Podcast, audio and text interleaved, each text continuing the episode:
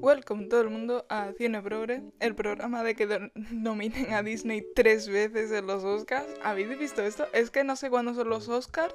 Es muy posible que cuando suba este podcast ya esté, ya esté, ya hayan dado los premios todos. Pero yo he visto las nominaciones. Que por cierto, Andrew Garfield estoy muy contenta que ha sido nominado por Tic Tic Boom, que es increíble esa película. Yo la he recomendado. Es que no hablé de ella, me parece. He hablado de ella. Creo que no. Pues si no la habéis visto, vedla porque es increíble y está nominado y estoy muy feliz. Y también está nominado Benito Cumberbatch, que me encanta, pero la verdad es que la película que ha sido el nominado no la he visto, la tengo que ver porque él es maravilloso. Pero el caso es que la de animación estaba en Disney tres veces, que digo, vamos a ver. Yo creo que hay más gente en el mundo y más películas de animación para que esté Disney tres putas veces nominada, digo, ¿eh? No sé pienso. Igual me equivoco, pero me parecía como demasiado. Pero bueno, que por cierto no he visto todavía, por ejemplo, Luca, que estaba ahí nominada. En fin, pensamientos que tengo.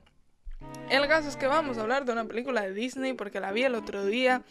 Es verdad que estuvo en cine y... A ver, no quiero decir que sea, porque la película está bien, a mí me gustó, pero como para verla en el cine, igual, igual también creo yo que estamos ahora comparando mucho con Coco, porque Coco estuvo muy chula y estaba muy bien hecha, y claro, ya el resto que vengas, por chula que esté, porque realmente lo pienso y digo, pero si está también está muy muy bien hecha, ¿eh? Pero ya es como no es Coco, no sé por qué, pero bueno, el caso es que vamos a hablar del encanto. Que me encanta, por, cierto, los colores que tiene porque toda la casa... Es que vi un reel, Dios, vi un reel en Instagram que habían hecho, eh, habían pintado alguien un armario que era como así un poco estilo antiguo y lo había pintado con los colores como en los armarios estos que salen en la casa. De encanto y digo, ¿Puede ser esto más bonito? Es que era precioso, de verdad. Os voy a poner el link en la descripción de ese reel en concreto. Porque no sé si puedo hacer eso, ahora que lo estoy pensando. Eso se puede... Sí, creo que sí. Bueno, en fin.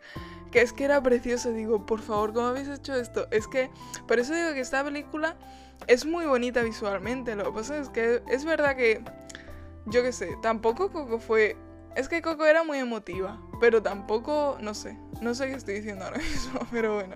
El caso es que está interesante porque siempre me parece guay que en las películas infantiles se traten al final tantos temas, porque es como... Parece que los niños no se están dando cuenta de todas las cosas que se tratan, pero yo creo que sí, creo que en el fondo aunque sea de manera un poco inconsciente, sí que se dan cuenta, porque está muy interesante que se traten tanto como los estándares en la familia, porque siempre se ve en Disney como que las familias son estupendas y maravillosas. De hecho, en Inside Out, por ejemplo, que se ven que los padres que son los mejores del mundo, sí es verdad que tiene a lo mejor alguna pelea o que se ve que no sé qué y que ella, claro, ella se enfada con ellos por mudarse y no sé qué, pero es como que todo el rato todo el mundo es maravilloso con todo el mundo. Y también hay que ver que hay veces que no es así, que tampoco en esta al final esto acaba súper bien y todo el mundo se quiere muchísimo, no sé qué. Pero sí es verdad que creo que han llevado, han llevado esta película a un, a un paso un poco más realista. De decir, no son tantos dibujos, sino que es la protagonista. Por cierto, no me sé ni medio nombre, he apuntado uno y porque me acordaba porque tiene una canción pero no me sé ni ver nombre. La protagonista la vamos a llamar así.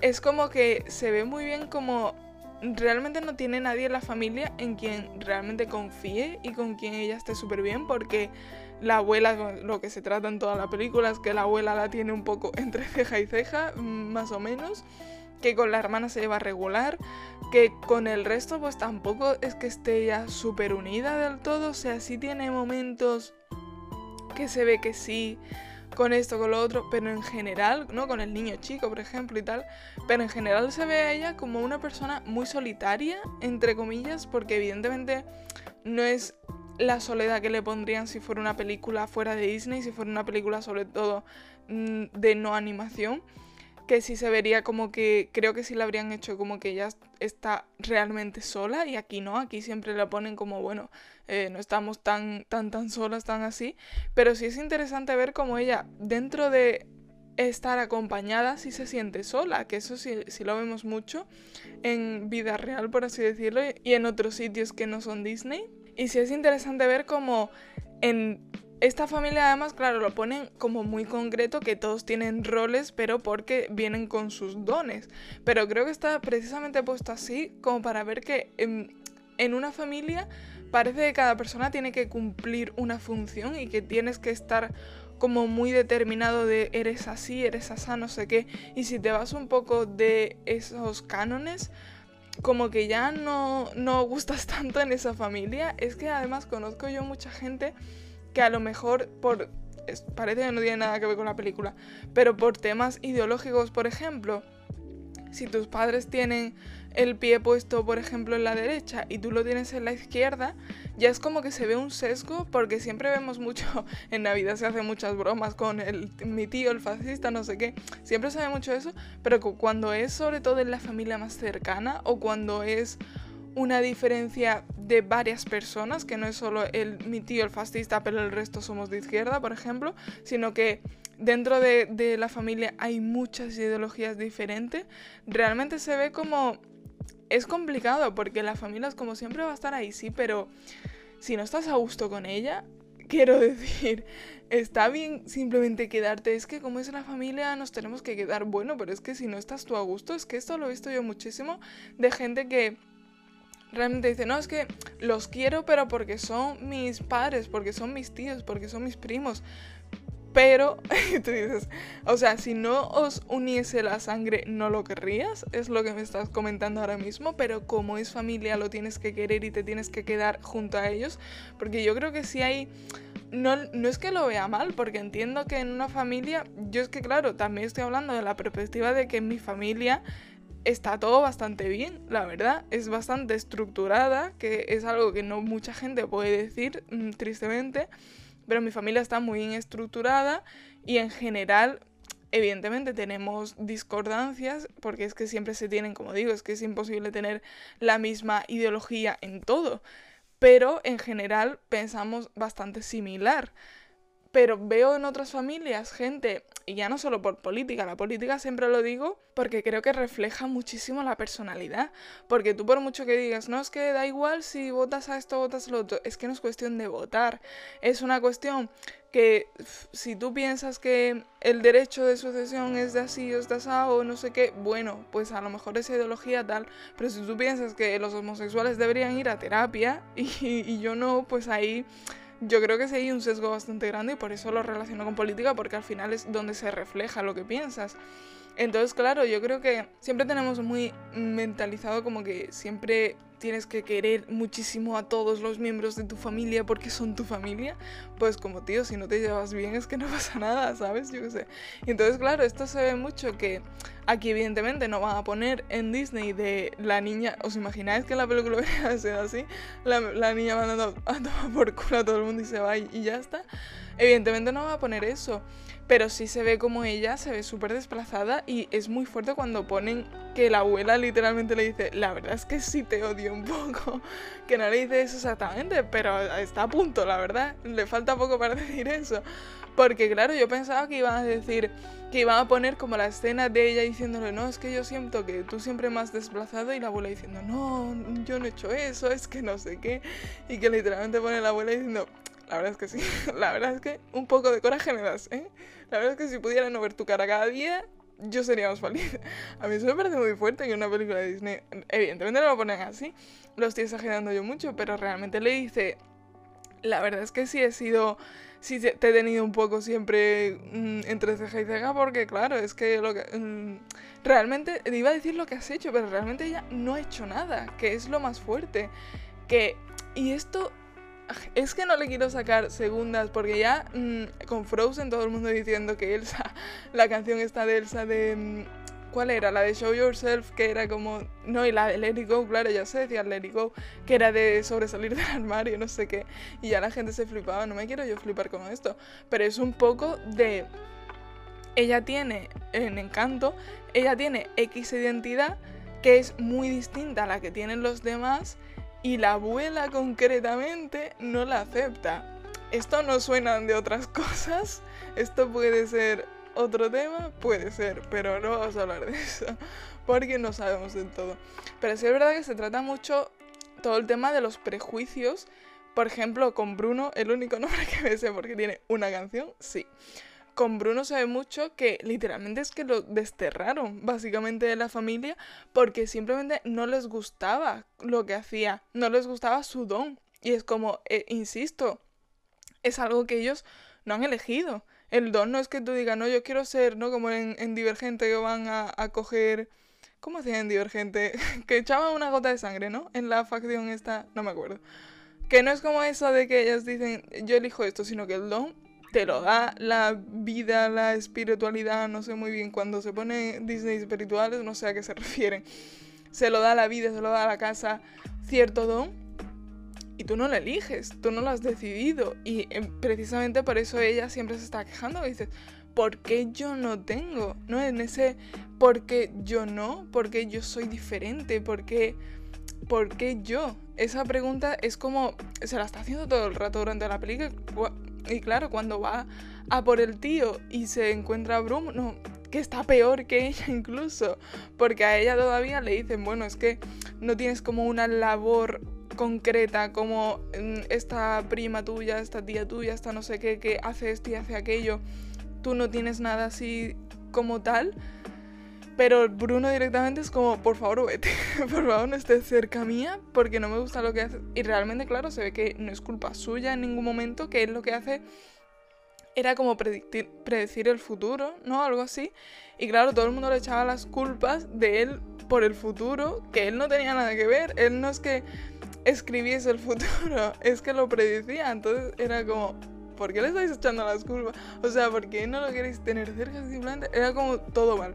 Y claro, es lo típico de que cuando te dicen, por eso la familia lo que pasa es que tú entre amigos hay una relación más de iguales, porque lo normal es que tengáis la misma edad o casi la misma edad, que estéis estudiando cosas similares o trabajando en cosas similares o en tal, pero siempre en la familia hay ese sesgo generacional de que el adulto siempre se va a creer con una autoridad moral, no solo una autoridad real, porque evidentemente si tú tienes 5 años, pues un adulto tiene superioridad eh, educativa, por ejemplo, eh, sobre tu persona, pero una autoridad moral de decir, no es que yo he vivido más, así que sé más, así que tengo más razón, esto pasa un montón siempre en todas las familias. Entonces, claro, aquí en esta película lo que se ha perpetuado es que a los pequeños se le han dicho, esta persona es terrible, esta persona que sí es vuestro familiar, pero no os acerquéis a él porque no se puede hablar de él, ¿no? Era, era, Voldemort, nadie podía decir su nombre, que nadie lo nombrase, porque tal. Y es como, bueno, no es familia también, o sea, tanto que queréis a la familia y a este como nos gusta, lo habéis desterrado, y si no hablamos de él, nadie se acuerda y podemos pretender que no hemos hecho esto, que ha sido peor que lo que ha hecho él, que él realmente no ha hecho nada, pero lo que ha hecho él, entre comillas, de su don nos molestaba, así que nosotros directamente lo hemos echado y lo hemos dejado solo. Si no hablamos de eso, no pasa nada. Y intentar hacer creer a los chicos que eso está bien, que eso si lo hacían todos pues no pasaba nada y que después claro llega Bruno y tú dices, bueno, alguien le ha preguntado a este chico lo que estaba sintiendo durante todo este momento de decir, pues ahora te vas a tomar por el culo.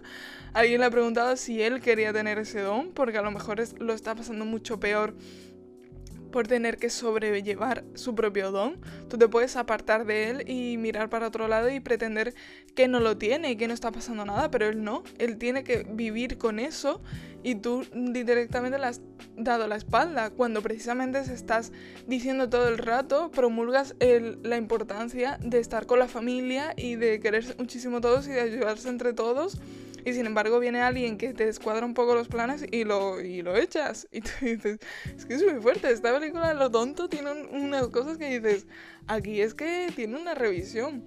Y la verdad es que a mí lo que más me llamó la atención para verla, no viéndola, sino para verla, es que yo había visto en una marquesina, el cartel que yo había visto era de la mujer esta fuertota. ¿Cómo se llamaba? Luisa, puede ser. Creo que se llamaba Luisa. Porque no me acuerdo nunca del protagonista, tío. Siempre me pasa lo mismo, porque no se llamaba la hermana Isabela o algo así. ¿Por qué no me acuerdo de, ella misma, de la protagonista que es la que más se nombra? No lo sé. Pero bueno, que creo que era Luisa, que me parece además un personaje increíble, porque que sea la mujer la fuerte, es que eso está increíble. Y creo que este, en esta película sí que se ve muy bonito los diferentes tipos de personas, pero muy concretamente de mujeres, porque se ve, igual que ves a Luisa, vamos a suponer que se llama Luisa, imaginaos que, que no es así, yo le estoy diciendo así, no pasa nada. Eh, que se le ve a ella súper grandota, súper tal. Se ve a la hermana de la protagonista que es monísima, que siempre va divina y que siempre no sé qué. Pero es que eso es muy interesante porque se ve como que precisamente porque es súper divina y súper mona y no sé qué, se tiene que querer casar. Y después se, se, ve como ella diciendo, es que yo no quiero esto, esto me lo han impuesto y, y yo no quiero esta vida, pero el, tenemos tantos, insisto, prejuicios y tantos estereotipos que es como no, porque esta persona como es así, tiene que querer esto. ¿No? Se ve, está la mujer, la que oye desde lejos, no sé por qué, la veo como un poco hippie y no, creo que no es el objetivo de, de ese personaje. No, no sé por qué la veo hippie, pero en mi cabeza es hippie, ¿vale? No pasa nada. Después eso, ¿no? La protagonista es un poco así más como awkward, como más patosa, como más... Un poco nerd, ¿no? Un poco la tal. Pero es que está como... Los tipos de, de mujeres están como súper bien definidos. Se, ve que hay un montón de, tipos diferentes. Se ve eso, ¿no? Es que el personaje de Luisa me, me gustó un montón porque precisamente dice, es que siempre estoy cargando con el peso de todo, nunca mejor dicho. Es que está como toda la película con dobles sentidos. Y me gusta mucho que ahora Disney esté haciendo películas, por ejemplo, ¿no? Con personajes sudamericanos, en, el caso de esta, en el caso de Coco. Porque es que seguro que habéis visto el tweet ese, que yo me quería morir, de cuando sale el niño de esta película, el niño ese chiquito.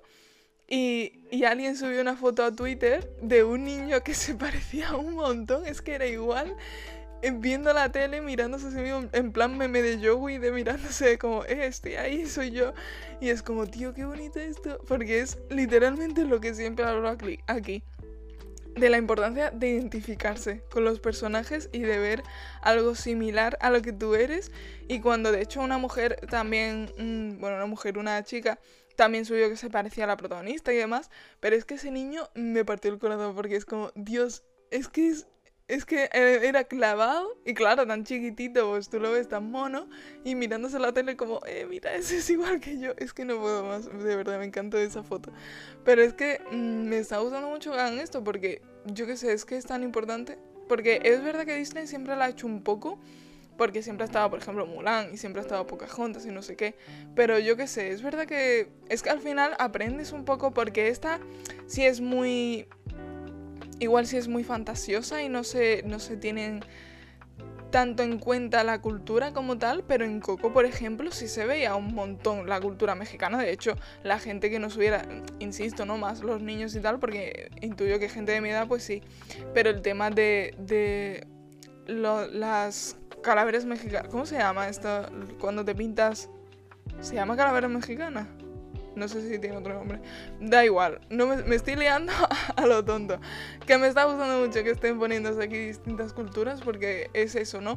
Ya no solo es pones distintos tipos de personajes, distintas personalidades, distintas maneras de, de ser mujer, por ejemplo, en este caso, sino también pues pones distintas culturas, distintas razas, distinto todo. Es que la verdad es que a mí me ha gustado mucho esta película. No sé no la vamos a comparar con nada porque tampoco es cuestión de, de, estar diciendo es que esta es mejor que la otra, no sé qué. En general está bastante bien, está muy entretenida. Creo que las canciones sí un poco mierda, pero tampoco están mal, ¿eh? Es, es como bonita, es como muy, eso, entretenida. Es que la vez y dices, es muy entretenida, es muy bonita, tiene muchas cosillas. Igual para verla en el cine, ¿no? Pero la verdad es que está muy chula, así que yo personalmente os la recomiendo. Evidentemente está en Disney Plus. Y nos vemos en el siguiente podcast. Uh.